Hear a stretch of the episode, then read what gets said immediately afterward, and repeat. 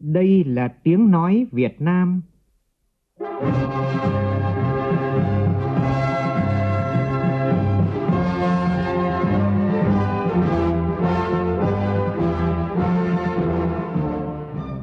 là tiếng nói Việt Nam,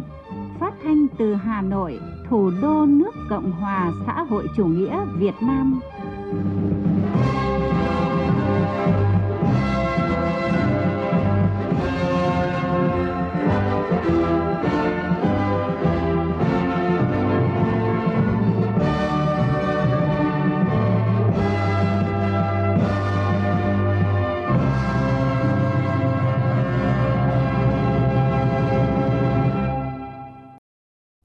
Kính chào quý vị và các bạn. Mời quý vị và các bạn nghe chương trình Thời sự chiều của Đài Tiếng Nói Việt Nam với những nội dung đáng chú ý sau đây.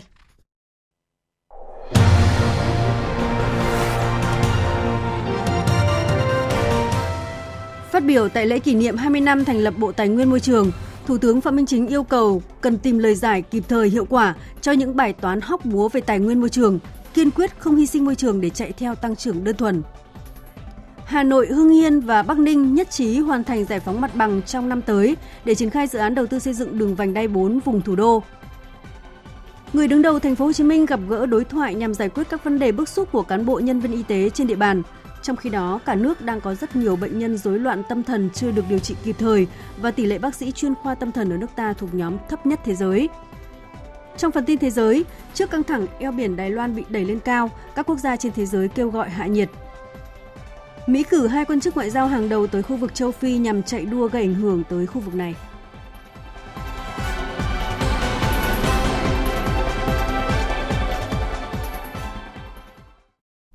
Bây giờ là nội dung chi tiết. Sáng nay tại phủ Chủ tịch, Chủ tịch nước Nguyễn Xuân Phúc đã tiếp đại sứ Nam Phi, đại sứ Ả Rập Xê Út và đại sứ Vương quốc Bỉ Trình Quốc Thư. Phóng viên Vũ Dũng đưa tin. Tiếp đại sứ Nam Phi, bà Tulelo, Chủ tịch nước Nguyễn Xuân Phúc khẳng định Việt Nam xác định Nam Phi là đối tác, hợp tác và phát triển quan trọng tại châu lục. Chủ tịch nước mong muốn hai bên tiếp tục tích cực phối hợp và ủng hộ lẫn nhau tại các diễn đàn đa phương. Việt Nam sẵn sàng ủng hộ Nam Phi tăng cường hợp tác với ASEAN, mong muốn Nam Phi ủng hộ và phối hợp chặt chẽ trong thúc đẩy hợp tác Việt Nam châu Phi trong khuôn khổ Liên minh châu Phi. Nam Phi hiện là đối tác thương mại lớn nhất của Việt Nam tại châu Phi với kim ngạch song phương năm ngoái đạt 1,3 tỷ đô la Mỹ. Chủ tịch nước đề nghị hai nước đẩy mạnh hợp tác theo hướng đa dạng hóa cơ cấu và quy mô hàng hóa trao đổi, tăng cường các sản phẩm có giá trị cao, tạo thuận lợi cho các doanh nghiệp tăng cường tiếp xúc và tìm kiếm cơ hội hợp tác thương mại đầu tư. Cùng với đó là hợp tác trên các lĩnh vực trọng tâm như công nghiệp, nông nghiệp, quốc phòng, an ninh. Hai nước tăng cường hợp tác về giáo dục đào tạo, du lịch, văn hóa, ứng phó biến đổi khí hậu. Trân trọng cảm ơn Chủ tịch nước Nguyễn Xuân Phúc dành thời gian tiếp. Bà đại sứ cho biết sẽ tiếp tục thúc đẩy quan hệ chính trị ngoại giao hai nước trên các lĩnh vực kinh tế, thương mại, quốc phòng, giáo dục, đẩy mạnh giao lưu nhân dân, quảng bá về hình ảnh hai nước để người dân hiểu về truyền thống lịch sử cũng như quan hệ hữu nghị truyền thống và hợp tác nhiều mặt giữa Việt Nam và Nam Phi. Tiếp đại sứ Vương quốc Ả Rập Xê Út Ismail Dalawi, Chủ tịch nước Nguyễn Xuân Phúc nhấn mạnh đối với Việt Nam, Ả Rập Xê Út là một trong những đối tác kinh tế thương mại đầu tư hàng đầu tại khu vực Trung Đông và mong muốn ngài đại sứ sẽ thúc đẩy kinh tế hai bên tăng cao hơn nữa đạt mức kim ngạch thương mại hai chiều 10 tỷ đô la Mỹ. Việt Nam mong muốn Ả Rập Xê Út sớm dỡ bỏ lệnh ngừng nhập khẩu thủy sản nuôi trồng. Việt Nam sẵn sàng giới thiệu các dự án có hiệu quả kinh tế cao và ưu đãi thuận lợi dành cho các doanh nghiệp Ả Rập Xê Út đầu tư vào Việt Nam.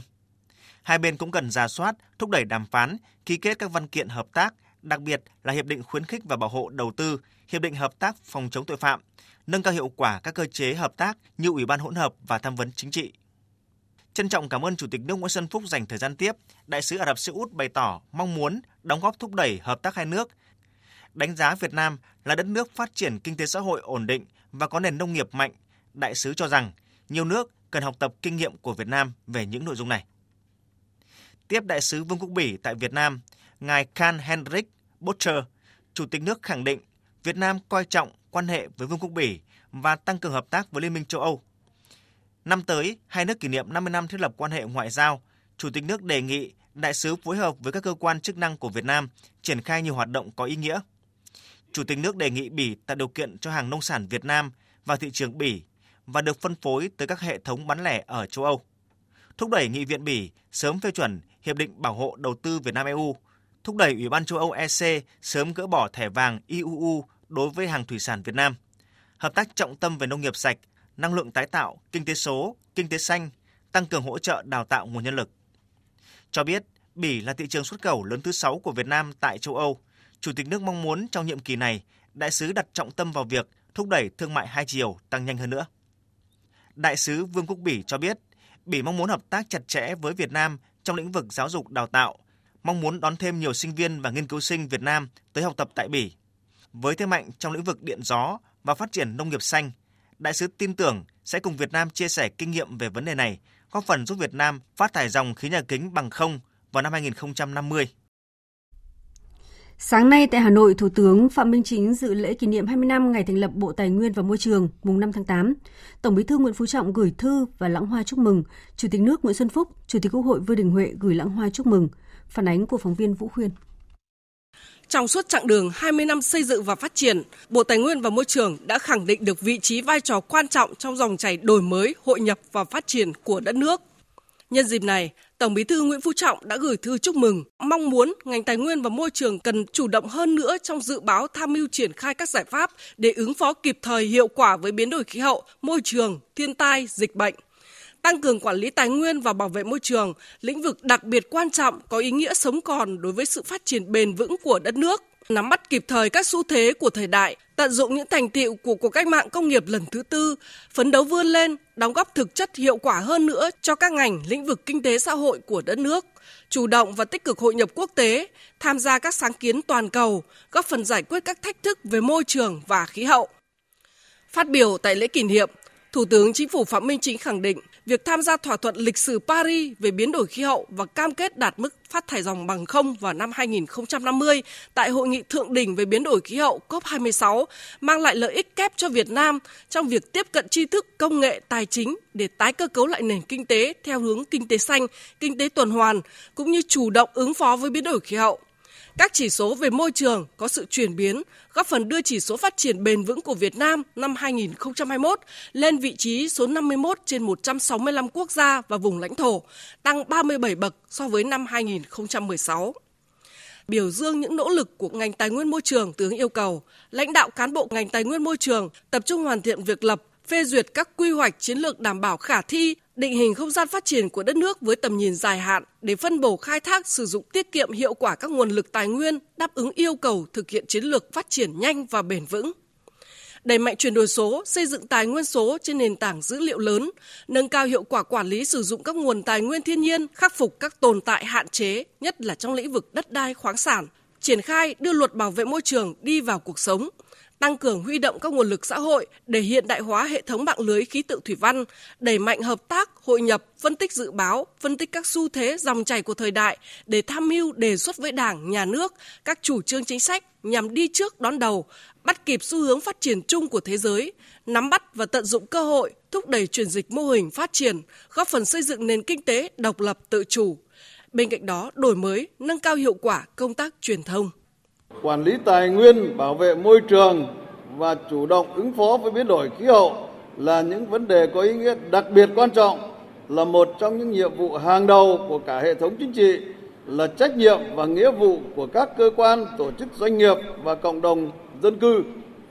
Trong đó, ngành tài nguyên môi trường có sứ mệnh hết sức quan trọng là nòng cốt, là giường cột trong xây dựng và thực thi chính sách pháp luật về quản lý và bảo vệ môi trường nhất là môi trường sống của nhân dân. Các nhiệm vụ của ngành tài nguyên và môi trường trong giai đoạn tiếp theo là hết sức nặng nề với nhiều bài toán hóc búa cần lời giải kịp thời, phù hợp, hiệu quả.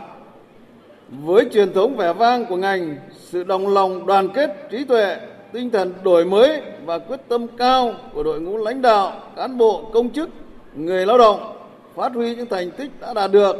Tôi tin tưởng rằng ngành tài nguyên môi trường sẽ khắc phục khó khăn, vượt qua thách thức, hoàn thành tốt mọi nhiệm vụ được Đảng, nhà nước, nhân dân giao phó, đóng góp ngày càng nhiều hơn nữa cho sự nghiệp phát triển kinh tế xã hội, phục vụ mục tiêu phát triển bền vững của đất nước và bảo vệ độc lập chủ quyền toàn vẹn lãnh thổ thiêng liêng của Tổ quốc. Tại lễ kỷ niệm, Thủ tướng Phạm Minh Chính thay mặt lãnh đạo Đảng, Nhà nước trao huân chương lao động hạng nhất tặng Bộ Tài nguyên và Môi trường, trao tặng huân chương lao động hạng nhất tặng Bộ trưởng Bộ Tài nguyên Môi trường Trần Hồng Hà. Phó Chủ tịch nước Võ Thị Ánh Xuân trao các phần thưởng cao quý khác cho tập thể cá nhân thuộc Bộ. Sáng nay tại Hà Nội, Ban Tổ chức Trung ương tổ chức hội nghị gặp mặt các cán bộ Trung ương điều động luân chuyển diện Bộ Chính trị, Ban Bí thư quản lý để trao đổi, chia sẻ kinh nghiệm, lắng nghe tâm tư nguyện vọng và đề xuất giải pháp nâng cao chất lượng công tác điều động luân chuyển. Ủy viên Bộ Chính trị, Thường trực Ban Bí thư Võ Văn Thưởng và Ủy viên Bộ Chính trị, Bí thư Trung ương Đảng, trưởng Ban Tổ chức Trung ương Trương Thị Mai chủ trì hội nghị. Tin của phóng viên Lại Hoa. Từ đầu nhiệm kỳ đại hội 12 đến nay, Bộ Chính trị Ban Bí thư đã điều động 45 cán bộ trung ương quản lý, giữ chức bí thư, phó bí thư tỉnh ủy, thành ủy, đảng ủy khối, chủ tịch, phó chủ tịch Ủy ban Nhân dân tỉnh, thành phố trực thuộc trung ương, đồng thời phân công bố trí công tác sau luân chuyển đối với 53 cán bộ. Hiện nay có 16 cán bộ trung ương được điều động về địa phương, 29 cán bộ trung ương luân chuyển ở địa phương, Phát biểu tại hội nghị, đồng chí Võ Văn Thưởng mong muốn các đồng chí cán bộ được điều động luân chuyển không ngừng nỗ lực hoàn thành tốt nhiệm vụ, tạo chuyển biến rõ rệt trong vị trí công tác được phân công, quan tâm làm tốt công tác xây dựng chỉnh đốn đảng, phát triển kinh tế xã hội, đảm bảo quốc phòng an ninh tại địa phương, thực sự quan tâm giải quyết những vấn đề vướng mắc khó khăn của nhân dân. Đặc biệt mỗi cán bộ được điều động luân chuyển cần tích cực nêu gương, dành thời gian tìm hiểu đặc điểm tình hình, phải trở thành một phần không thể thiếu của địa phương nơi được điều động luân chuyển, chú trọng tự rèn luyện, tự đào tạo, vừa làm vừa tích lũy kinh nghiệm, đáp ứng yêu cầu công việc cao hơn khi được Bộ Chính trị, Ban Bí thư phân công.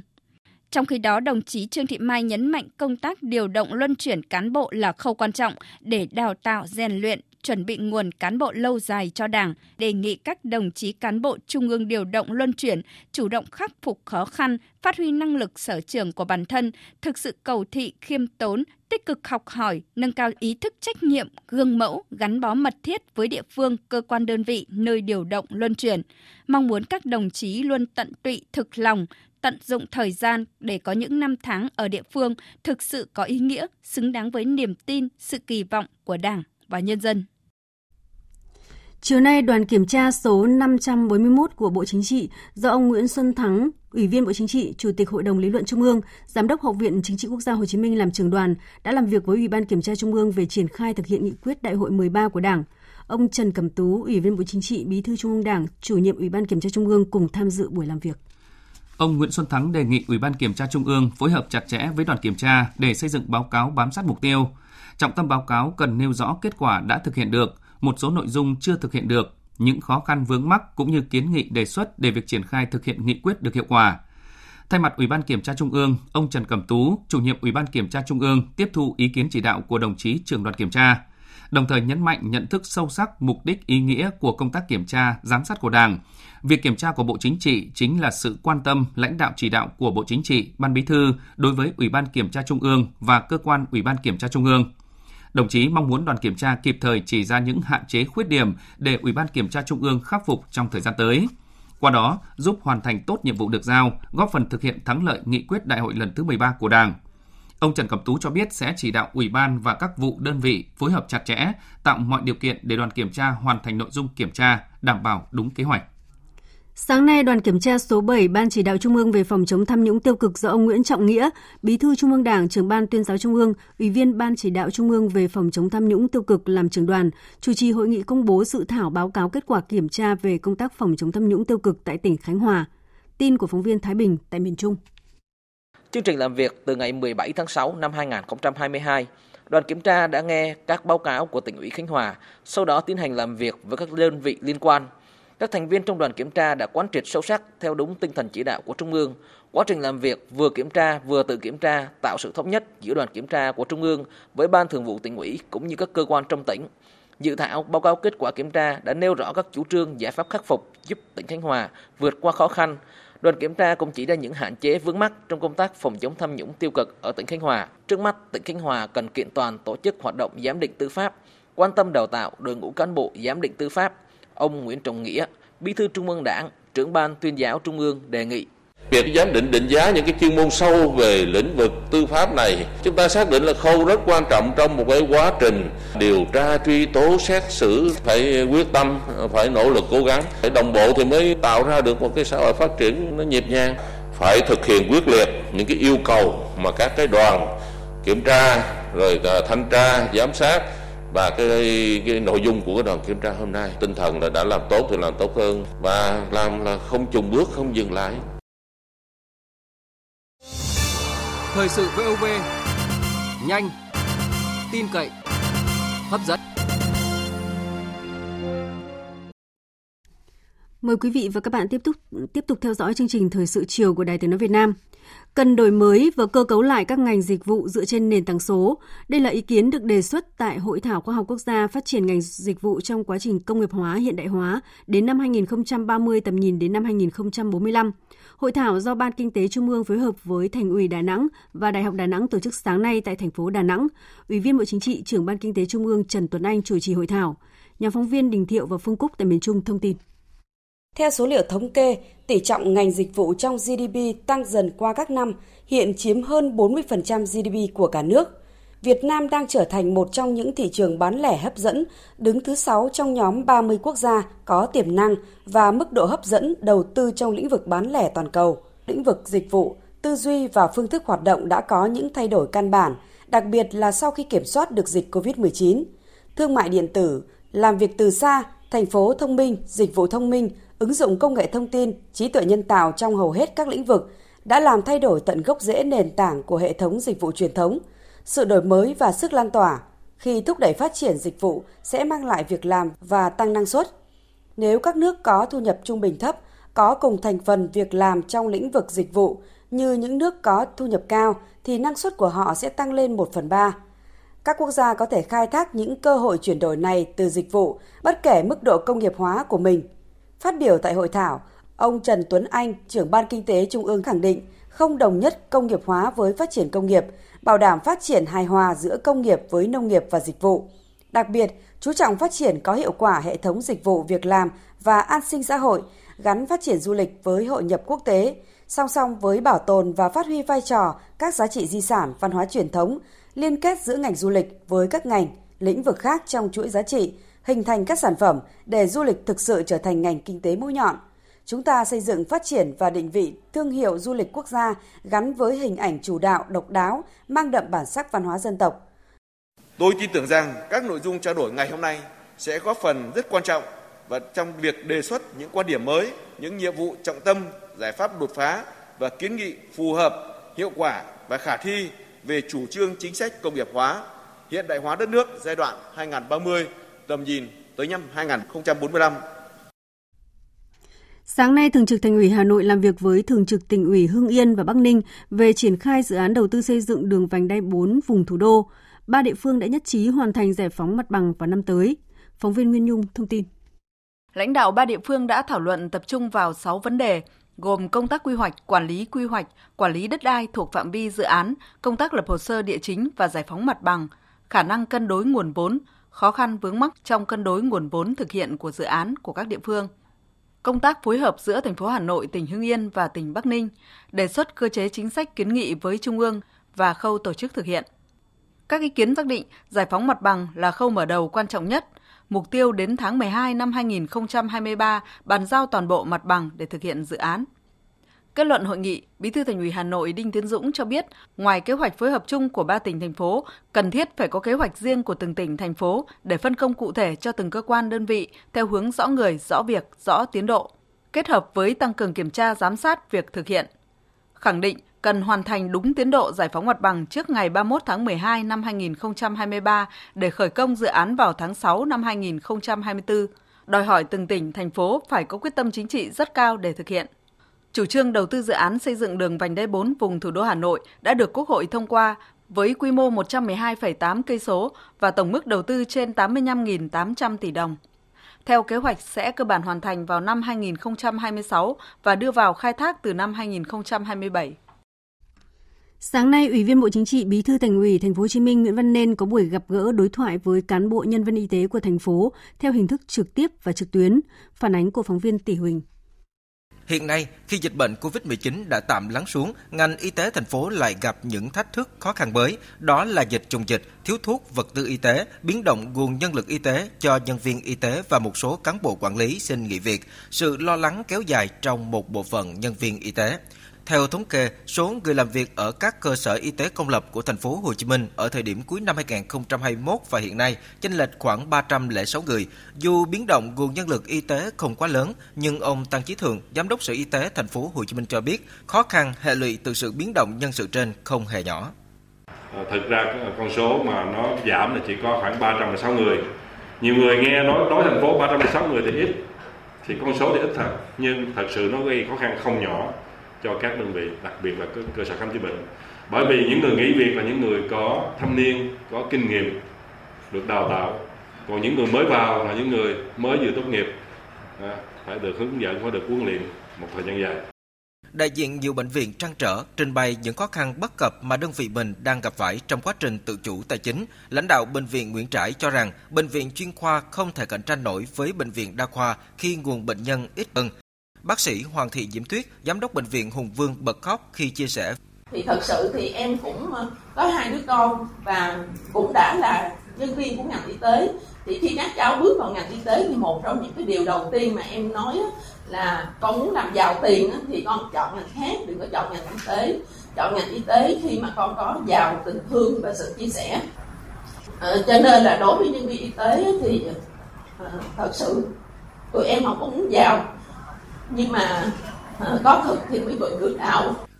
Thay mặt lãnh đạo thành phố Hồ Chí Minh, Bí thư Thành ủy thành phố Hồ Chí Minh Nguyễn Văn Nên xin gửi lời tri ân sâu sắc đến đội ngũ chiến sĩ áo trắng, đồng thời chia sẻ với những thầy thuốc đang tiếp tục chiến đấu. Bí thư Thành ủy thành phố Hồ Chí Minh cam kết không để lực lượng y tế đơn độc trong cuộc chiến này. Mong các đồng chí, các anh chị em ở trong ngành y tế đừng thấy mình đơn độc. Sự thật là không có đơn độc, nhưng mà cái cách giải quyết chưa rõ thì chúng ta phải có trách nhiệm tham mưu. Lãnh đạo luôn sát cánh với các đồng chí. Cái này là tôi có thể thề với các đồng chí, đó là sự thật. Chứ không có còn ai mà nói bằng đầu mâu chốt lưỡi thì những người đó không xứng đáng làm người. Người đứng đầu Đảng bộ thành phố Hồ Chí Minh cũng yêu cầu lãnh đạo Ủy ban nhân dân thành phố và Sở Y tế cần bám sát thực hiện đúng chiến lược y tế đã ban hành.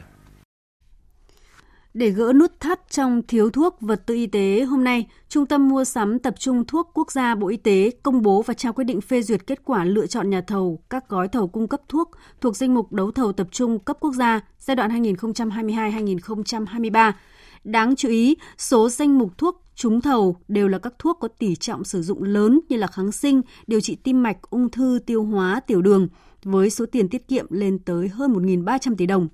Dù số thuốc trúng thầu đa dạng và đạt số lượng lớn, song qua đợt đấu thầu tập trung quốc gia này, các nhà thầu và cơ quan quản lý đã đề xuất các giải pháp nhằm tháo gỡ khó khăn tồn tại trong công tác này. Ghi nhận của phóng viên Thúy Nga.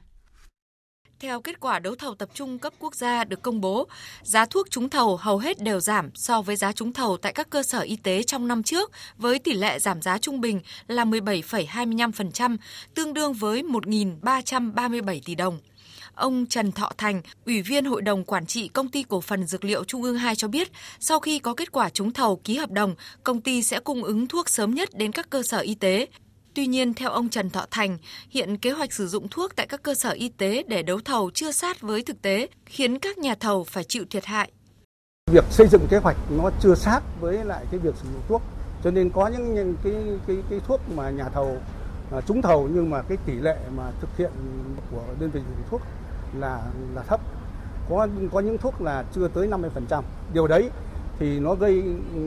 thứ nhất là nó thiệt hại với nhà thầu, mà nó là thiệt hại cho cả cái nền kinh tế và cho cả người bệnh nữa. Tất cả cái thiệt hại mà do không sử dụng cái hết cái cơ số thuốc là hiện nay đang nhà thầu đang phải chịu.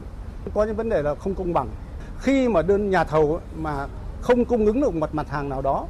thì à, đều phải tiến hành là xử phạt và có thể bị trừ cái bảo lãnh thực hiện hợp đồng nhưng mà đối với các đơn vị mà không sử dụng hết cái cơ số ấy, thì lại không có cái cơ chế nào mà để buộc các đơn vị phải có trách nhiệm trong cái việc này. Ông Nguyễn Ngọc Dũng, Tổng Giám đốc Công ty Thương mại và Dịch vụ Thăng Long cho biết, việc đấu thầu thuốc tập trung không chỉ Việt Nam mà các nước Thái Lan, Trung Quốc đang thực hiện hiệu quả, giúp tiết kiệm ngân sách. Tuy nhiên, thực tế đấu thầu tập trung tại nước ta cũng cho thấy chỉ những nhà thầu lớn có quy mô mới có cơ hội đấu thầu. Với tổng giá trị trúng thầu là 6.292 tỷ đồng, tỷ lệ giảm giá là 17,52%, tương đương với 1.337 tỷ đồng. Đây là lần đầu tiên Trung tâm Mua sắm Tập trung Thuốc Quốc gia tổ chức đấu thầu các thuốc có số lượng sử dụng lớn tại tất cả các tuyến cơ sở khám chữa bệnh. Bà Trần Thị Ngọc Bảo, Phó Giám đốc Trung tâm Mua sắm Tập trung Thuốc Quốc gia cho rằng, nguồn nhân lực mỏng cùng nhiều biến động của ngành thời gian qua khiến việc rà soát số lượng nhu cầu thuốc của tất cả các cơ sở y tế trên toàn quốc mất nhiều thời gian và công sức, ảnh hưởng đến tiến độ đấu thầu. Tuy nhiên, tất cả những khó khăn này đang được tháo gỡ để giải quyết tình trạng thiếu thuốc sớm nhất cho người bệnh. Đối với cơ sở y tế thì chúng tôi có giả soát, giả soát trên cơ sở thế là năm trước thực tế sử dụng như thế nào được thanh toán ra sao thì chúng tôi sẽ cân nhắc cái lượng thuốc và mời thầu vào năm kế hoạch. À, và thứ hai nữa là à, các nhà thầu thì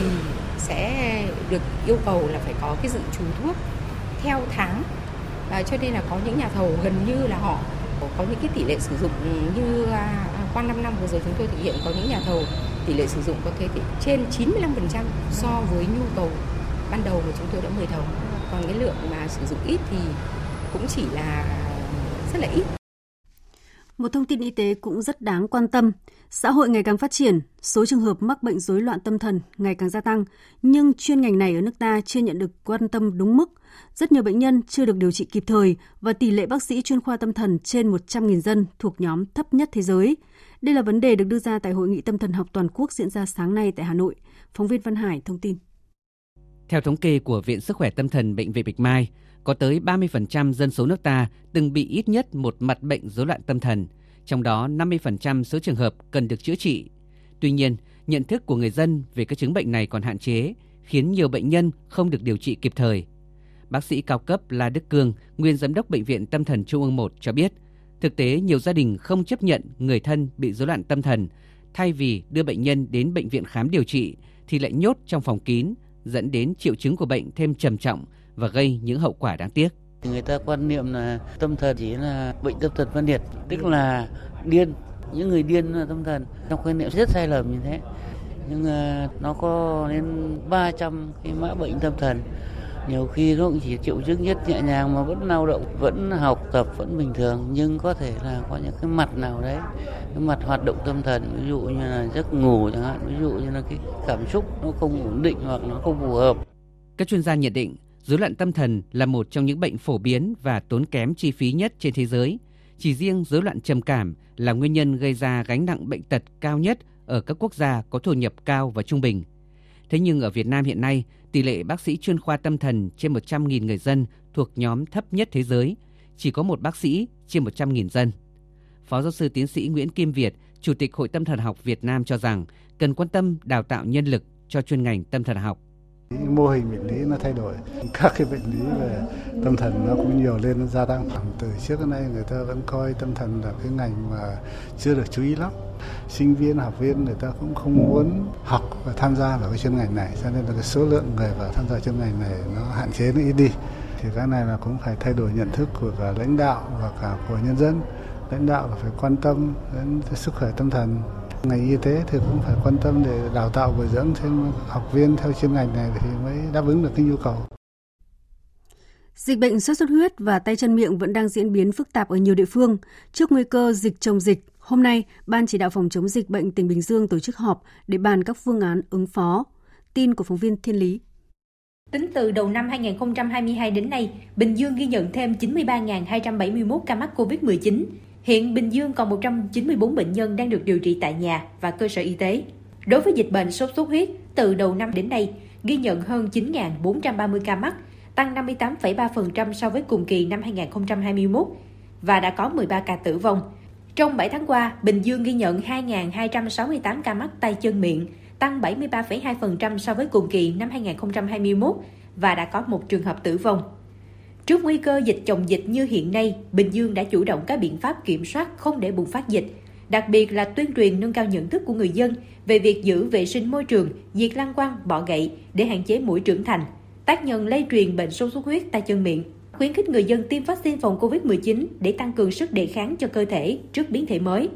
Tiến sĩ Nguyễn Hồng Chương, Giám đốc Sở Y tế tỉnh Bình Dương cho biết, Sở đã chỉ đạo các đơn vị ra soát lại thuốc, vật tư, cơ sở vật chất, đảm bảo đầy đủ, sẵn sàng cứu chữa cho bệnh nhân. Tôi đã chuẩn bị tất cả những phương án kịch bản điều trị cho những bệnh nhân à, về giường bệnh và tập huấn phát đồ điều trị về chuẩn bị cơ số thuốc men hóa chất và tư covid. Có những cái biến chủng như thế này thì chúng tôi sẽ không thành lập các bệnh viện giá chiến nữa. Nhưng mà tôi tập trung vào cái điều trị tầng 2, tầng 3 tại vì hiện tại là những đơn vị tuyến tỉnh bệnh viện tỉnh vẫn duy trì tầng 2, tầng 3 và các tuyến huyện vẫn duy trì những cái giường bệnh để sẵn sàng điều trị covid hết.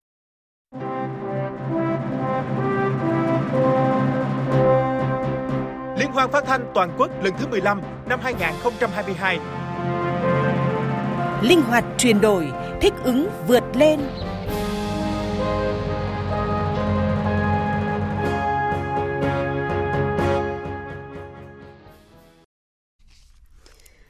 Thưa quý vị và các bạn, Liên hoan phát thanh toàn quốc lần thứ 15 đã chính thức khai mạc tối qua tại nhà hát Thành phố Hồ Chí Minh với rất nhiều các hoạt động về nghiệp vụ, hội thảo, triển lãm. Sáng nay, tại Đài Tiếng nói Nhân dân Thành phố Hồ Chí Minh diễn ra hội thảo sản xuất chương trình phát thanh giải trí trong bối cảnh bùng nổ giải trí trực tuyến. Phản ánh của nhóm phóng viên Minh Thắm và Vũ Hường thường trú tại Thành phố Hồ Chí Minh.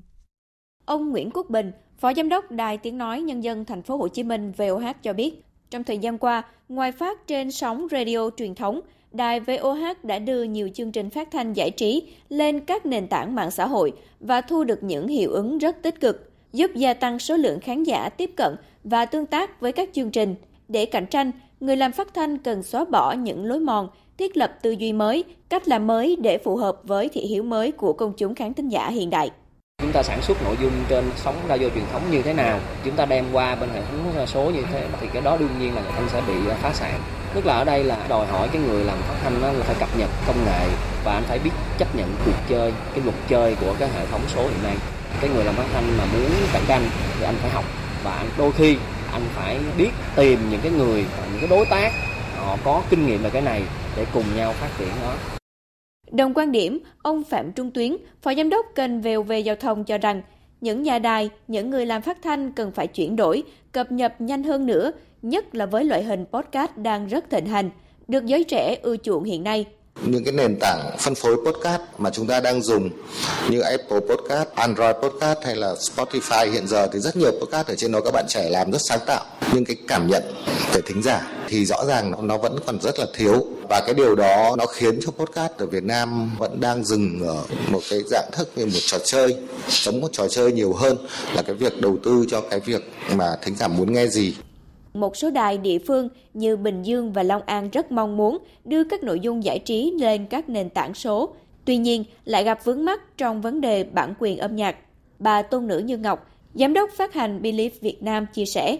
gặp những cái trường hợp liên quan tới kháng nghị bản quyền á mọi người đừng hoảng loạn. Tại vì chúng ta sẽ có từng cái quy trình để mà gỡ được những cái vần vi phạm này ra và nó sẽ không ảnh hưởng gì đến trang Facebook hoặc là kênh YouTube của mọi người. Cái phần này á, thì chúng ta sẽ cần phải liên tục ờ, được update cập nhật thông tin và mình cần phải làm liên tục. Mọi người ờ, đừng đăng lên xem mình sợ quá rồi mình lại ẩn lại. Mình phải thử dần từng trường hợp như vậy thì chắc chắn rằng là cái quá trình sau này của mọi người sẽ rất là dễ dàng. Tại hội thảo, nhiều nghiên cứu mới về hành vi của người dùng khi nghe, nhìn, chọn lọc thông tin giải trí hay trả tiền cho các nội dung chất lượng cũng đã được chia sẻ. Với sự phát triển của công nghệ 4.0, tất cả các loại hình báo chí, trong đó có phát thanh, cần phải đổi mới mình hơn nữa, ứng dụng đa nền tảng để sản xuất các chương trình thu hút được người dùng, người nghe.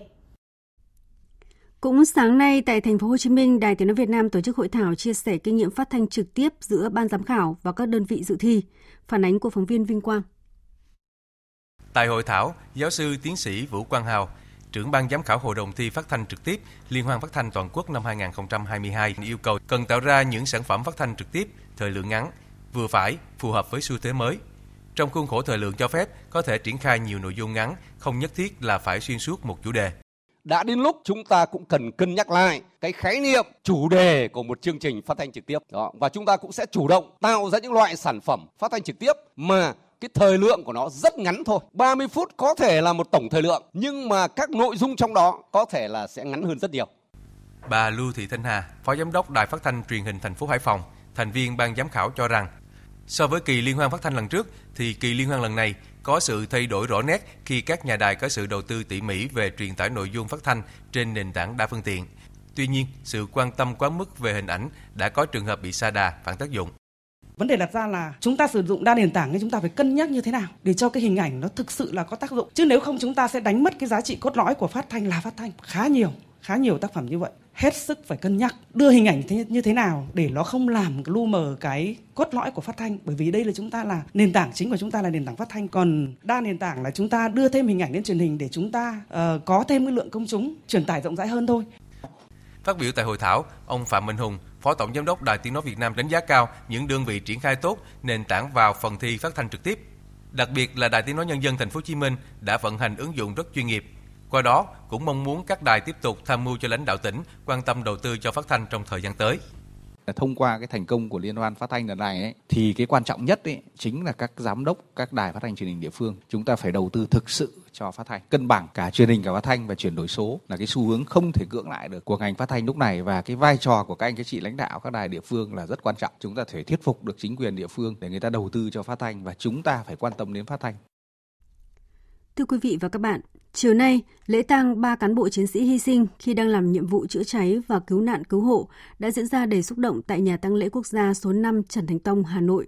Đại tướng Tô Lâm, Ủy viên Bộ Chính trị, Bí thư Đảng ủy Công an Trung ương, Bộ trưởng Bộ Công an tới viếng. Chủ tịch nước Nguyễn Xuân Phúc, Thủ tướng Phạm Minh Chính và Chủ tịch Quốc hội Vương Đình Huệ gửi vòng hoa viếng. Phản ánh của phóng viên Việt Cường.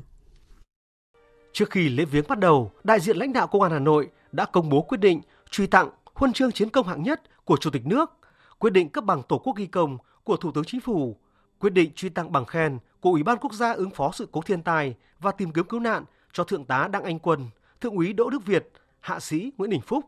và quyết định truy tặng huy hiệu tuổi trẻ dũng cảm của Trung ương Đoàn Thanh niên Cộng sản Hồ Chí Minh cho Thượng úy Đỗ Đức Việt, Hạ sĩ Nguyễn Đình Phúc. Thay mặt lãnh đạo Đảng, Nhà nước, Bộ trưởng Bộ Công an Tô Lâm đã trao huân chương chiến công hạng nhất và bằng Tổ quốc ghi công cho thân nhân các liệt sĩ Đúng 13 giờ 30 phút, lễ viếng ba liệt sĩ được cử hành trong niềm xúc động và tiếc thương vô hạn. Cảm giác rất xúc động và thương tiếc thấy là những người cảnh sát này là rất có lòng nhiệt huyết và rất dũng cảm. Các anh xứng đáng được có những người đến thăm viếng như hôm nay. Vì tất cả những người dân Hà Nội, những người dân ở cả nước rất kính phục và cảm phục các đồng chí. Ngay cái hôm mùng 1 tháng 8 ấy, chiều ấy, để tôi nghe tin các đồng chí là hy sinh ở trong cái việc cứu cháy ấy là tôi đã vừa sốc và vừa xúc động. Còn ngày hôm nay tôi đến đây tôi viếng thì tâm trạng của tôi rất là buồn. Tôi buồn lắm bởi vì là tôi nghĩ rằng không thể ngờ được là giữa thời bình là một. Thứ hai nữa là các đồng chí đã hoàn thành nhiệm vụ rất xuất sắc đã đưa được đến 8 người ra rồi. Tôi thấy vô cùng thương tiếc rất xúc động mà hành động của các đồng chí ý thì tôi nghĩ rất là xứng đáng được tôn vinh để cũng là tấm gương tốt cho toàn dân nhìn thấy là một hình ảnh người chiến sĩ công an rất tận tụy.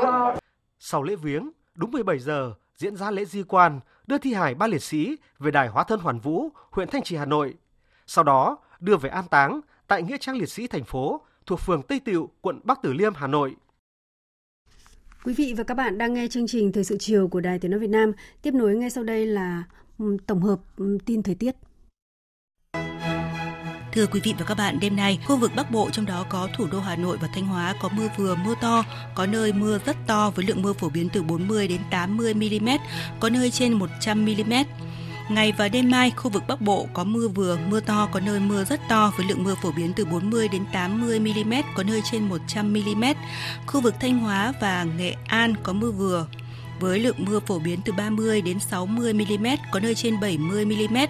Đợt mưa lớn này còn có khả năng kéo dài đến ngày 7 tháng 8. Cần đề phòng nguy cơ xảy ra lũ quét, sạt lở đất tại các tỉnh vùng núi và ngập úng tại các khu vực trũng thấp. Ngoài ra trong nhiều ngày tới, khu vực Tây Nguyên và Nam Bộ có mưa rào và rông, cục bộ có mưa to. Thời gian mưa rông sẽ tập trung vào chiều và tối với lượng mưa từ 20 đến 40 mm trong 24 giờ, có nơi trên 50 mm. Mời quý vị và các bạn tiếp tục theo dõi chương trình thời sự của Đài Tiếng nói Việt Nam. Chiều nay tại buổi họp báo cung cấp thông tin về kết quả hội nghị những người đứng đầu các nền công vụ ASEAN và ASEAN cộng 3, các nước đối tác đối thoại, Bộ Nội vụ cho biết hội nghị đã thông qua 9 chương trình nghị sự với nhiều quyết sách quan trọng, góp phần định hình nền công vụ ASEAN chuyên nghiệp, chia sẻ, phát triển bền vững. Tin của phóng viên Thu Thảo. Trong 3 ngày qua, Bộ Nội vụ Việt Nam với vai trò Chủ tịch luân phiên của Hợp tác ASEAN về các vấn đề công vụ lần thứ 21 đã tổ chức cuộc họp cán bộ cấp cao, cuộc họp cấp bộ trưởng, những người đứng đầu nền công vụ các nước ASEAN, ASEAN Cộng 3 và diễn đàn về quản trị đất nước tốt. Trả lời câu hỏi về sáng kiến công vụ của các nước thành viên sẽ giúp gì cho Việt Nam trong cải cách hành chính, đổi mới nền công vụ, ông Phạm Minh Hùng, vụ trưởng vụ cải cách hành chính, Bộ Nội vụ cho biết. Cơ chế quản lý, tuyển dụng sử dụng rồi tạo cơ hội thăng tiến cho công chức, rồi mô hình về quản lý công chức nhằm hướng tới xây dựng cái đội ngũ công chức chuyên nghiệp, rồi liêm chính, phục vụ nhân dân. Đấy là cái yếu tố nền tảng tạo nên cái sự thành công của một số nền công vụ các nước. Vấn đề thứ hai, quản lý đội ngũ cán bộ công chức cũng giống như chúng ta là cũng thông qua đào tạo bồi dưỡng, nhưng họ có rất nhiều những hình thức khác nhau thông qua cơ chế khuyến khích cái, cái đội ngũ công chức là tự đào tạo và cái phương thức học tập suốt đời. À, vấn đề nữa thì tôi thấy rằng cái cải cách cái dịch vụ công là một vấn đề nền tảng trong vấn đề xây dựng cái nền công vụ phục vụ người dân. Thì đây cũng là một cái chủ trương mà chúng ta đang triển khai. Hội nghị những người đứng đầu các nền công vụ ASEAN lần thứ 22, nhiệm kỳ 2023-2024 sẽ diễn ra tại Brunei, quốc gia đảm nhiệm vai trò chủ tịch luân phiên. Tiếp tục các hoạt động tại hội nghị AMM 55 đang diễn ra ở Campuchia. Sáng nay, đoàn đại biểu Việt Nam do Bộ trưởng Ngoại giao Bùi Thanh Sơn dẫn đầu đã tham dự hội nghị Bộ trưởng Ngoại giao cấp cao Đông Á. Phóng viên Đài Tiếng nói Việt Nam thường trú tại Campuchia đưa tin. Chia sẻ quan ngại về những diễn biến phức tạp đang nổi lên như vấn đề Biển Đông, Myanmar, bán đảo Triều Tiên, Ukraine và eo biển Đài Loan. Các nước khẳng định giá trị chiến lược của EAS chính là tạo môi trường thuận lợi cho đối thoại thẳng thắn, tham vấn chặt chẽ, hợp tác chân thành vì một khu vực hòa bình, ổn định và phát triển bền vững. Nhấn mạnh tầm quan trọng của đối thoại, lòng tin và trách nhiệm, Bộ trưởng Bùi Thanh Sơn kêu gọi các nước đóng góp xây dựng Biển Đông thành vùng biển hòa bình, ổn định, an toàn và an ninh, rộng mở và tự do. Mọi tranh chấp cần được giải quyết bằng các biện pháp hòa bình dựa trên luật pháp quốc tế. Việt Nam cam kết cùng với các nước ASEAN và Trung Quốc thực hiện nghiêm túc đầy đủ tuyên bố DOC, nỗ lực sớm đạt bộ quy tắc COC hiệu lực, hiệu quả, phù hợp với luật pháp quốc tế, trong đó có UNCLOS năm 1982.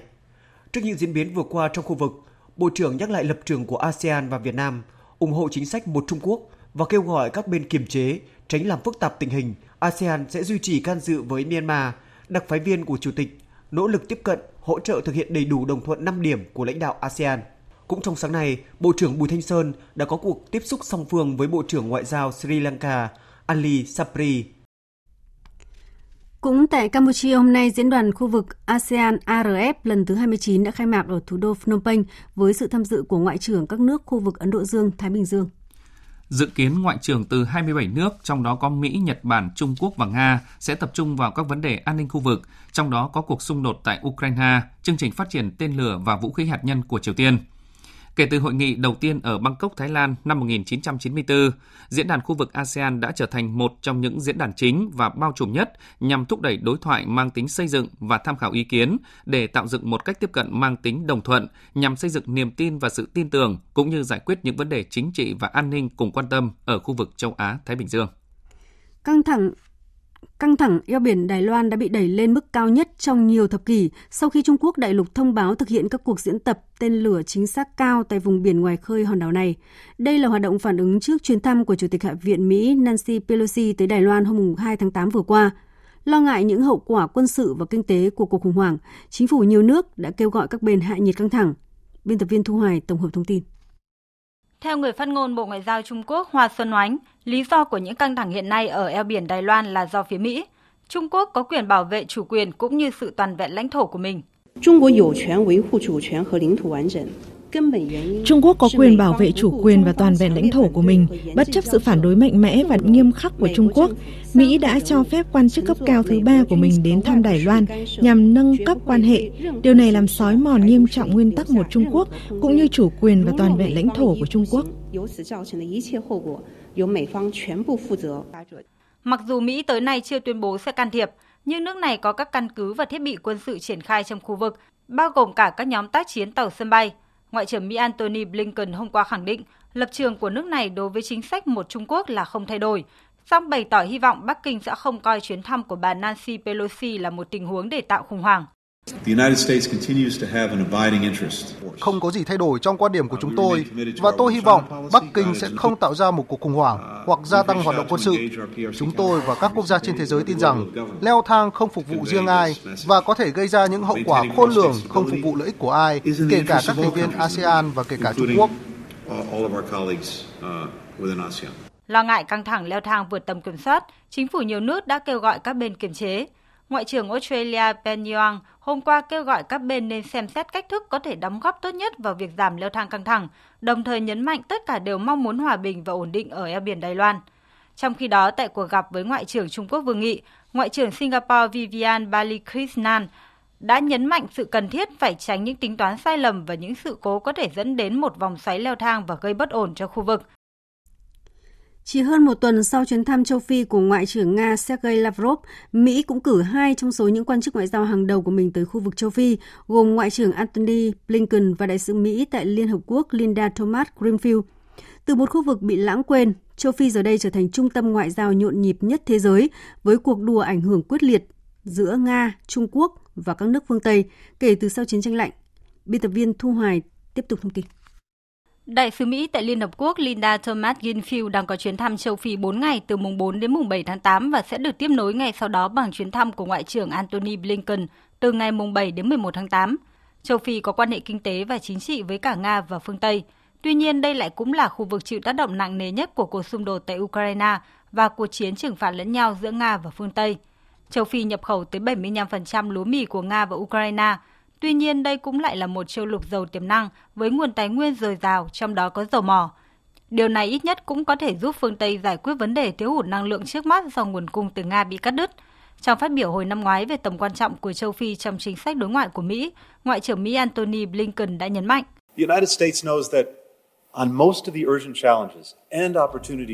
Mỹ biết rằng trong hầu hết những thách thức và cơ hội cấp bách mà chúng ta phải đối mặt, châu Phi sẽ tạo ra sự khác biệt. Mỹ tin rằng đã đến lúc ngừng coi châu Phi như một chủ thể địa chính trị, mà hãy coi châu lục như một nhân tố địa chính trị quan trọng. Nhà phân tích William Wimet tại Democracy Work đánh giá tình hình hiện nay giống như một cuộc chiến tranh lạnh mới đang diễn ra ở châu Phi, nơi các bên đối địch đang cố gắng tranh giành ảnh hưởng. Tuy nhiên, trong bối cảnh thương mại của Mỹ với châu Phi đã giảm trong những năm gần đây, và để duy trì cũng như củng cố ảnh hưởng tại một khu vực có quá nhiều ông lớn ngấp nghé như châu Phi, thì thách thức đối với Mỹ chắc chắn sẽ không hề ít. Hôm nay, ba tàu chở ngũ cốc tiếp theo đã rời các cảng của Ukraine theo thỏa thuận do Liên Hợp Quốc và Thổ Nhĩ Kỳ đồng bảo lãnh. Tuy nhiên, Ukraine đang mong muốn thỏa thuận này cần được mở rộng sang các loại hàng hóa khác như là kim loại, chứ không chỉ ngũ cốc. Trung tâm điều phối chung, đơn vị giám sát hoạt động xuất khẩu ngũ cốc của Ukraine cho biết dự kiến ba tàu này sẽ vận chuyển tổng cộng hơn 58.000 tấn lúa mì đến Thổ Nhĩ Kỳ, Ireland và Anh. Trước đó, ngày 1 tháng 8 vừa qua, chuyến tàu đầu tiên chở ngũ cốc của Ukraine là tàu Razoni mang cờ Sierra Leone chở hơn 26.500 tấn ngô đã khởi hành từ cảng Odessa để đến cảng Tripoli của Liban. Về vấn đề năng lượng, Liên minh châu Âu đã nhập khẩu 700.000 thùng dầu mỗi ngày từ Nga trong tháng 7, tăng gần 1 phần tư nhu cầu so với cùng kỳ năm ngoái. Đây là số liệu mới được Tổ chức Theo dõi Dầu lửa Vostesa công bố, cho thấy sự phụ thuộc năng lượng của EU vào Nga, dù khối này liên tục kêu gọi giảm nguồn cung năng lượng từ Nga. Phóng viên Mạnh Hà, thường trú Đài tiếng nói Việt Nam tại Pháp, đưa tin. Tính đến thời điểm hiện tại, Nga vẫn là nhà cung cấp dầu mỏ lớn nhất đối với EU, chiếm một nửa số lượng dầu mỏ mà EU nhập khẩu và 15% tổng sản lượng năng lượng tiêu thụ tại khối này. Cũng theo tổ chức Fortesa, nhu cầu nhập khẩu dầu mỏ của Nga sẽ còn tăng trong những tháng tới trong bối cảnh giá khí đốt và giá điện vẫn không ngừng tăng, buộc các tập đoàn công nghiệp lớn của EU phải chuyển sang sử dụng nhiều dầu mỏ hơn. Trước đó, theo gói trừng phạt thứ 6 được thông qua vào tháng 5 vừa qua, Liên minh châu Âu đã quyết định đến tháng 2 năm sau sẽ giảm tới 90% lượng dầu mỏ nhập khẩu từ Nga. Cuối tháng trước, trong một động thái điều chỉnh, được đánh giá là nới lỏng lệnh trừng phạt, Liên minh châu Âu đã cho phép các công ty châu Âu được ký hợp đồng vận chuyển hoặc bảo hiểm cho các tàu chở dầu của Nga bán cho nước thứ ba với lý do tránh các nguy cơ tác động tiêu cực đối với an ninh lương thực và năng lượng toàn cầu. Vừa rồi là phần tin thế giới, chương trình thời sự chiều nay sẽ tiếp nối với trang tin thể thao.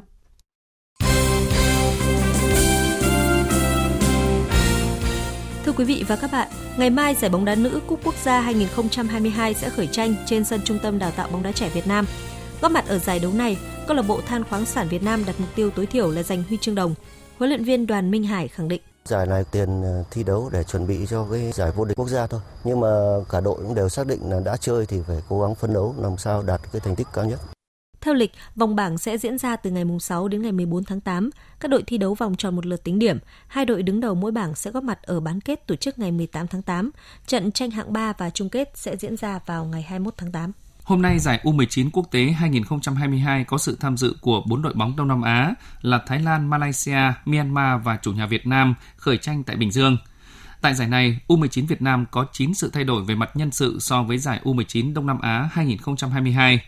Giải đấu này là cơ hội để giả soát lại lực lượng nhằm hướng đến chiến dịch vòng loại U20 châu Á 2023 vào tháng 9 tới. Tại ASEAN Paragame 2022, hai đội tuyển bơi và điền kinh đã thi đấu xuất sắc để mang về tới 42 huy chương vàng, góp phần đưa đoàn thể thao người khuyết tật Việt Nam lọt vào top 3 Trung Quốc. Là đội tuyển có đông thành viên nhất đoàn, trước ngày lên đường sang Indonesia dự Đại hội thể thao khu vực, điền kinh người khuyết tật Việt Nam đặt chỉ tiêu giành 13 huy chương vàng. Tuy nhiên, các vận động viên đã thi đấu nỗ lực để mang về 15 huy chương vàng, 22 huy chương bạc và 14 huy chương đồng, xếp thứ ba toàn đoàn, sau chủ nhà Indonesia và Thái Lan. Trong đó nhiều gương mặt nổi bật giành từ 2 đến 3 huy chương vàng như Nguyễn Thị Hải, Trần Văn Nguyên, Võ Văn Tùng, Trịnh Công Luận. Vận động viên Trần Văn Nguyên chia sẻ. Hiện tại em là đạt được hai huy chương vàng, một huy chương bạc tại kỳ đại hội à, Paragame này thì à, trước tiên là mình cảm thấy rất là vui thứ hai nữa là khi quốc ca mình được vang trên một đấu trường lớn thì mình cảm thấy rất là vinh dự tự hào và đầy cảm xúc khi ờ, được hát và được kéo cái lá cờ của tổ quốc mình lên là vị trí cao nhất sau tấm huy chương vàng tại SEA Games 31, võ sĩ Trương Thị Kim Tuyền đã bắt tay vào tập luyện để chuẩn bị cho các giải quốc tế khác. Vào tháng 9 tới, niềm hy vọng vàng của Taekwondo Việt Nam sẽ góp mặt tại giải Grand Prix Thế giới tổ chức ở Pháp. Hiện tại cả đội cũng đang tập trung tập lại bình thường và tập theo cái giáo án ờ, cả thi luật và thời chuyên môn của thầy Kim Chi Tê. Em đang ờ, chủ yếu ờ, tập vào những cái chiến thuật mà áp sát cũng như là cái khả năng phán đấu ra đòn khi áp sát. Sức khỏe cũng như thể trạng của em hiện tại đang rất là tốt ạ. Từ ngày 10 đến ngày 13 tháng 8, giải quần vợt đồng đội quốc tế David Cup nhóm 3 khu vực châu Á Thái Bình Dương năm 2022 sẽ diễn ra tại Tây Ninh. Đây là lần thứ 6, một trong những giải quần vợt lớn nhất với 122 năm lịch sử được tổ chức tại Việt Nam. Đội chủ nhà sẽ thi đấu cùng với 7 đội tuyển khác gồm Malaysia, Jordan, Iran, các tiểu vương quốc Ả Rập Thống Nhất, Ả Rập Xê Út, Pacific Oceania và Syria. Thành phần chủ lực của đội tuyển quần vợt nam Việt Nam vẫn là những tay vợt giàu kinh nghiệm như Lý Hoàng Nam, Lê Quốc Khánh, Phạm Minh Tuấn, Trịnh Linh Giang và Nguyễn Văn Phương. Dự báo thời tiết Phía Tây Bắc Bộ có mưa vừa mưa to, có nơi mưa rất to và rải rác có rông, gió nhẹ, nhiệt độ từ 22 đến 32 độ. Phía Đông Bắc Bộ, Thanh Hóa và Nghệ An có mưa vừa mưa to, có nơi mưa rất to và rải rác có rông, gió nhẹ, nhiệt độ từ 23 đến 32 độ. Khu vực từ Hà Tĩnh đến Thừa Thiên Huế, chiều tối và đêm có mưa rào và rông rải rác, ngày có mưa rào và rông vài nơi, gió Tây Nam cấp 2, cấp 3, nhiệt độ từ 25 đến 33 độ. Khu vực từ Đà Nẵng đến Bình Thuận, chiều tối và đêm có mưa rào và rông rải rác, cục bộ có mưa to, ngày nắng, gió Tây Nam cấp 2, cấp 3, nhiệt độ từ 24 đến 34 độ. Tây Nguyên và Nam Bộ có mưa rào và rông vài nơi, riêng chiều và tối có mưa rào và rải rác có rông, cục bộ có mưa to, gió Tây Nam cấp 2, cấp 3, nhiệt độ từ 20 đến 33 độ. Khu vực Hà Nội có lúc có mưa rào và rông, cục bộ có mưa to, gió nhẹ, nhiệt độ từ 24 đến 32 độ. Dự báo thời tiết biển, Bắc Vịnh Bắc Bộ, khu vực Bắc Biển Đông, khu vực quần đảo Hoàng Sa thuộc thành phố Đà Nẵng có mưa rào và rải rác có rông, tầm nhìn xa từ 4 đến 10 km, gió Nam đến Đông Nam cấp 3, cấp 4. Nam Vịnh Bắc Bộ, vùng biển từ Cà Mau đến Kiên Giang và Vịnh Thái Lan có mưa rào và rông rải rác, tầm nhìn xa trên 10 km, giảm xuống 4 đến 10 km trong mưa, gió Tây Nam cấp 3, cấp 4. Vùng biển từ Quảng Trị đến Quảng Ngãi có mưa rào và rông vài nơi, tầm nhìn xa trên 10 km, gió Tây Nam đến Nam cấp 4. Vùng biển từ Bình Định đến Ninh Thuận có mưa rào và rông vài nơi, tầm nhìn xa trên 10 km, gió Tây Nam cấp 4, cấp 5. Vùng biển từ Bình Thuận đến Cà Mau, khu vực Nam Biển Đông, khu vực quần đảo Trường Sa thuộc tỉnh Khánh Hòa có mưa rào và rông rải rác, tầm nhìn xa trên 10 km, giảm xuống 4 đến 10 km trong mưa, gió Tây Nam cấp 5 có lúc cấp 6, biển động. Khu vực giữa Biển Đông có mưa rào rải rác và có nơi có rông, tầm nhìn xa trên 10 km, giảm xuống 4 đến 10 km trong mưa, gió Nam cấp 3, cấp 4. Chương trình thời sự chiều nay đến đây là hết. Chương trình này do các biên tập viên Hải quân Duy Quyền, Thu Hòa biên soạn và thực hiện với sự tham gia của phát thanh viên Mạnh Cường, kỹ thuật viên Uông Biên, chịu trách nhiệm nội dung Hoàng Trung Dũng. Cảm ơn quý vị và các bạn đã quan tâm theo dõi. Xin kính chào tạm biệt và hẹn gặp lại.